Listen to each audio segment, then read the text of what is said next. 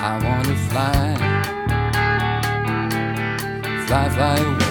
Fly, fly, fly away. Fly, fly, fly, Fly, fly, fly away. fly, fly away. Fly, Yeah. fly, fly away. Fly away. Fly, I wanna fly. Modern rock for Cincinnati and Dayton, and Seven Mile were 97X with Lou Reed and Dirty Boulevard. Presidents of the United States before that, and we all got it started with Dramarama. Speaking of drama, tonight at 6:30, it's the People's Choice Countdown, and we're all, all waiting to find out if She Don't Use Jelly from the Flaming Lips will stay atop the PPC. It's all brought to you by Sentiments Rock City. You still have time to get your votes in here at 97X, Dave. the future of rock and roll, Dave. for People's Choice Countdown. Dave. Yes. No, Yeah. I'm, I'm sorry. There, there are the people still would love Yeah. to choose the People's Choice Countdown. Unfortunately, the Yeah. radio station is gone. 97X is no more. How about Sentiments Rock City? Is it still there? Uh, doubtful, doubtful. No. But I haven't been on Short Vine in a while. Um, Well, but the good I think news it was is, torn down actually oh, okay, okay, with yeah. the uh, Sudsies. But we are reliving those days, and, and you do it better than anybody else uh, from 97X. And uh, we have a little podcast that we do, and we post episodes on 97xbam.com. You can em- email us at 97xwoxy at gmail.com. And you always seem to conjure up another special guest. And today we have Carrie joining us. Carrie, welcome to 97X Rumblings from the Big Bush. Thank you. I'm so happy to be behind the big bush. Now, my question, first one to start, was the Big Bush there when you were at uh, 97X? Oh, yes. Now, uh, what what years were you at 97X? We we talked a little bit before we went live, Carrie, and I we was never met. there from, uh, hell, 1998 till 2003. So you got out before the terrestrial sign off, correct? Yes. Okay, but that's a that's a pretty good run there. And where did you come from? How did you encounter 97X? How did you wind up working there? Um, well, before me, the production or the PD was Kevin Cole, Yes, who is now at, I believe it's KEXP. that's correct. And um, he, I was working at Righteous Babe, Ani DiFranco's label, label, and he and I wasn't very good at selling. And he said, "No, you need here. We've got this opening here. I'll recommend you." And so it was funny because uh, some friends of mine, all in the radio industry, also applied for the job so I went down and I talked to Doug and Linda, and they said, "Do you want to come on?" And I said, "Yeah." And so I moved from Buffalo to Cincinnati, wow. or And, to Oxford, actually, in Yeah. particular, and how did you know Kevin Cole? because um, I don't know how the hell I knew Kevin Cole. um, oh, it was because um, I had worked at a previous alternative station and I really admired what he was doing. And so we just kind of struck up a, it wasn't necessarily a relationship, but it was kind of like a, you know, we knew each other. Okay. And and, And at that point, actually, I was working at um, Astralwerks slash um, Nettwerk, and so I was calling on him um, to, you know, to promote like fun things like the Barenaked Ladies and Sarah McLachlan and Some 31, and so he said, you know, you should just apply for this job, and I said, okay. Now, did you have any sort of radio, or was it just a record background? Uh, I've been in radio since I was 14. Uh, I ran my high school radio station and I was on a few um, AM stations where I did fascinating things like the news and the weather. And then I was on a few Detroit radio stations where I did the same thing. I was a morning host in Lansing. I was promotions in Lansing at an alternative station. And then I moved to Buffalo and I was on the air there and I did promotions. and that's when I was working for Ani DiFranco. And uh, so uh, this this was most of my life. Yeah. And are you still in the biz? Dude, you got to make a living. Good answer. So, uh, you, did you are you a Michigan native then? If you, it sounds like you said Detroit and Lansing, so you started out when you were 14 in high school. You were high school in Michigan. high school was in Monroe, and then um, I did. I went to um, university in East Lansing at Michigan State, and then from there I moved to Buffalo, and then from there was Oxford slash Cincinnati, and then I came back home. So, so you and Doug Balogh had an instant connection with your with your Sparty, right, from Michigan State. Between the green and white and the dogs, And but Carrie, Because like, I gotta tell you a funny story. So when I started at, at um, Waxy, I had a yellow lab, Gracie, and Doug allowed me to bring her into work every day. And Gracie just loved it because you know she just loved the people, whatever. She hated the UPS man. Yeah, the new music.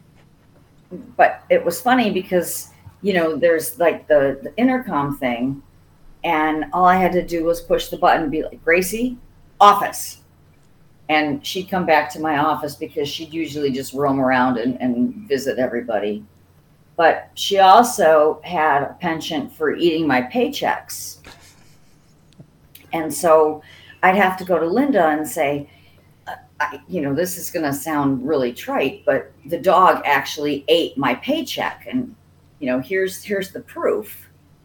And uh, you know, Linda's kind, and she issued me a new one, but she thought I felt like a third grader. Oh, the dog ate my homework, and it was the dog ate my paycheck, but she really did. But she just she would lie on the couch in the lobby, and apart from Josh, she was the second greeter. She just she loved everybody and and when it was lunchtime, she was all around, you know, like if Brian J had Taco Bell, she knew on the spot and she would fly there. the pooch was a mooch. mm-hmm. She ended up playing um, frisbee with uh, Matthew Sweet outside in the lawn.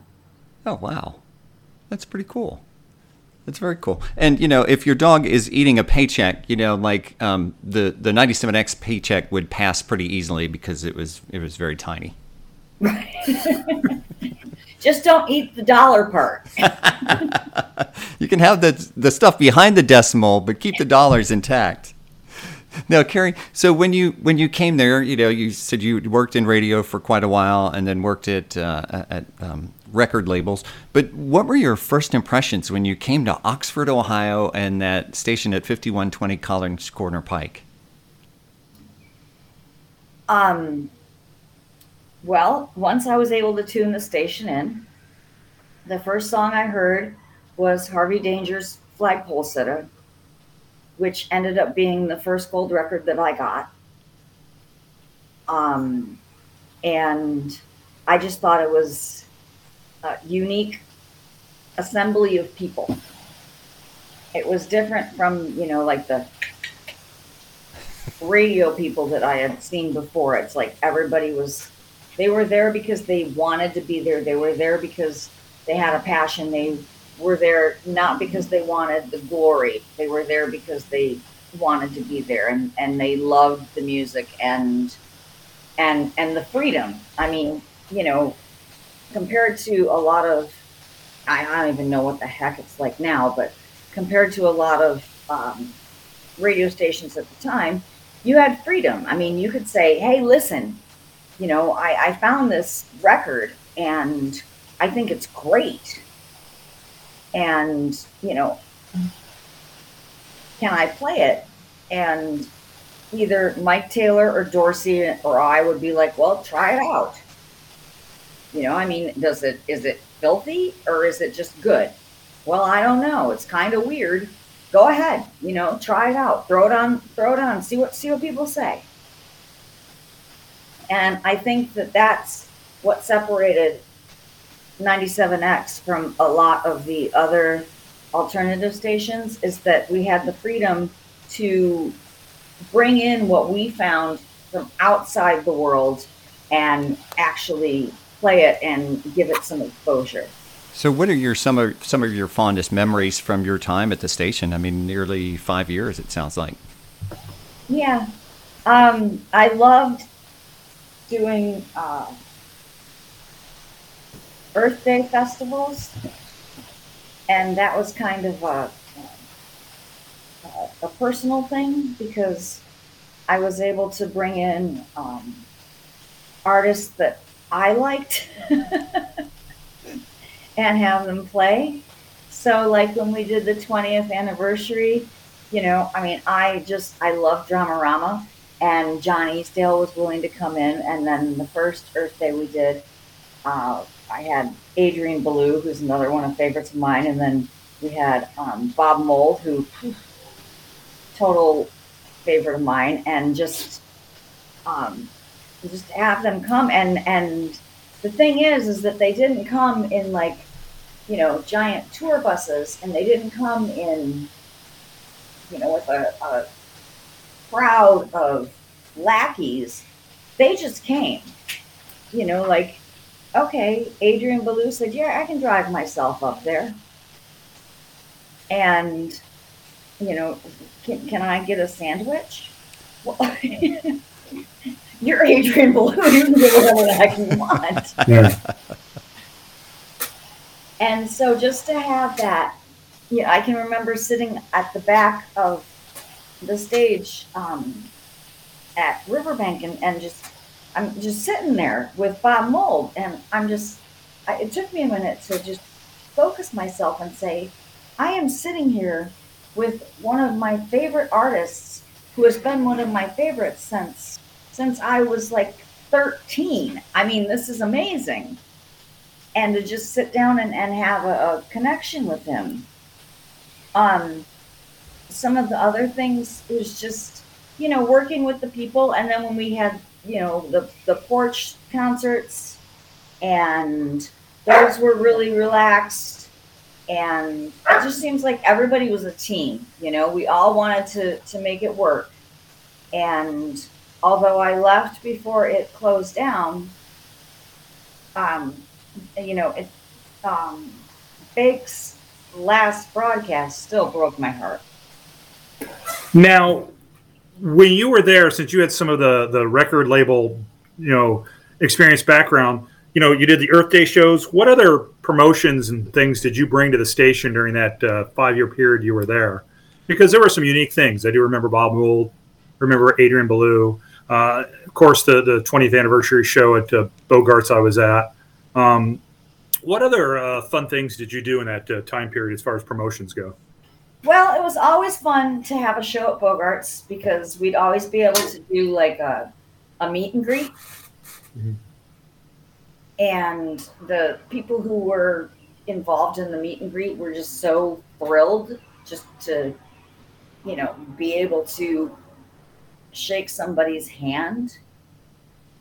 Um, and then I worked with uh, Susan a lot to, to get some of these things going and and to, to make them work and, and to get them profitable. Like when we had Travis in and and you know, they were the, the nicest guys and they agreed for one fan to put all their hands on a piece of paper and draw them out. Um, having some in studio guests I think was always fun because I think it was fun for our staff and I think it was fun for our listeners. I mean, I can remember I just practically can I swear on this? Yes. Okay. Hell yes. I just practically lost my shit when I got to interview Mike Ness. yeah. and I was like just tongue tied, and um, and then Barb's outside the studio, like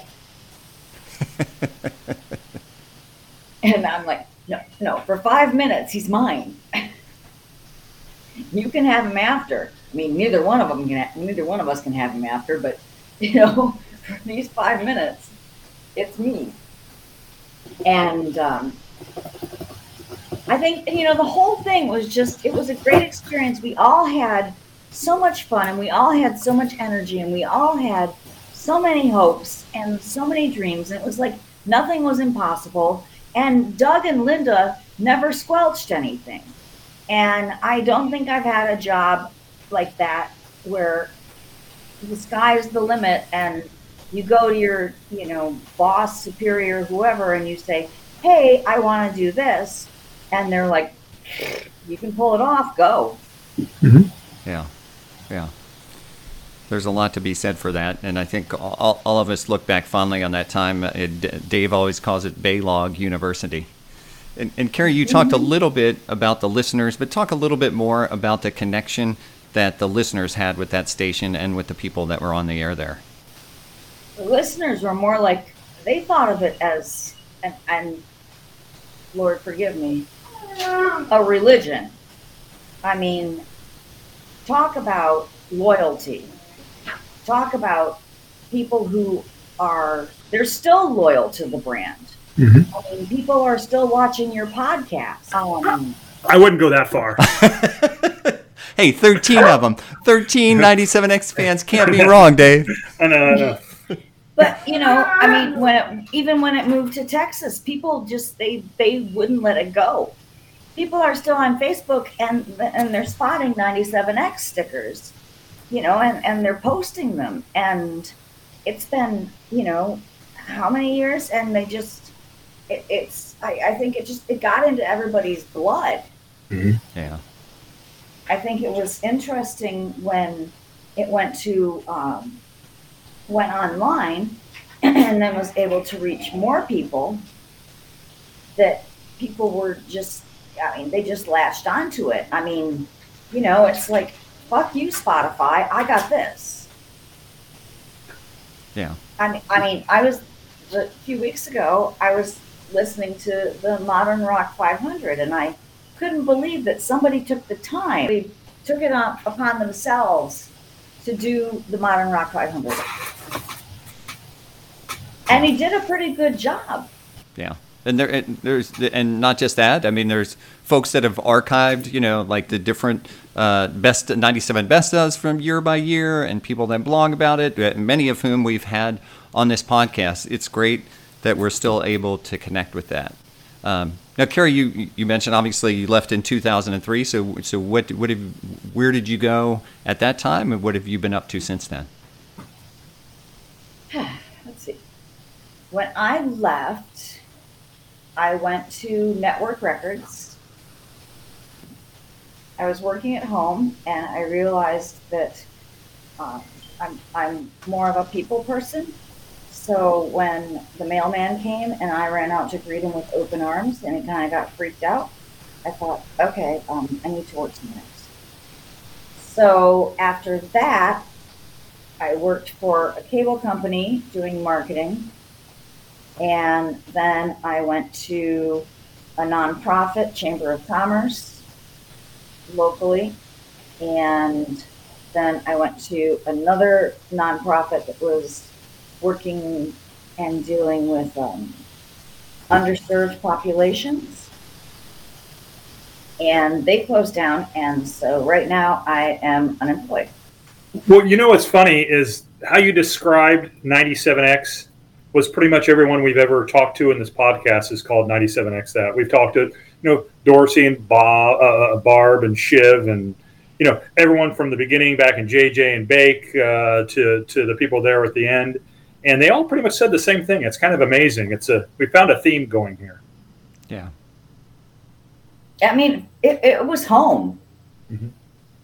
It was a, it was a great home. Good times. Well, Carrie, uh, it, it's been great g- catching up with you. We appreciate you taking time to uh, walk us uh, through your time at 97X. We appreciate it. And, and thanks for your kind words about the 97X family. And obviously, you know, we're related now. We're all part of that family. You know what? I think that that's you know you have jobs like where you meet people and then you know you leave and then you never see those people again and you never think about them the thing about 97x is is that it just like it just still sticks it sticks 97X. Well, the interesting thing about Green Day is that um, so much of their music is, in truth, directly influenced by, in my opinion, uh, two bands. The, Clash. Um, correct, uh, Clash. Uh, but also by this band called the Stiff Little Fingers. I think you would really love this band. Rumblings from the Big Bush.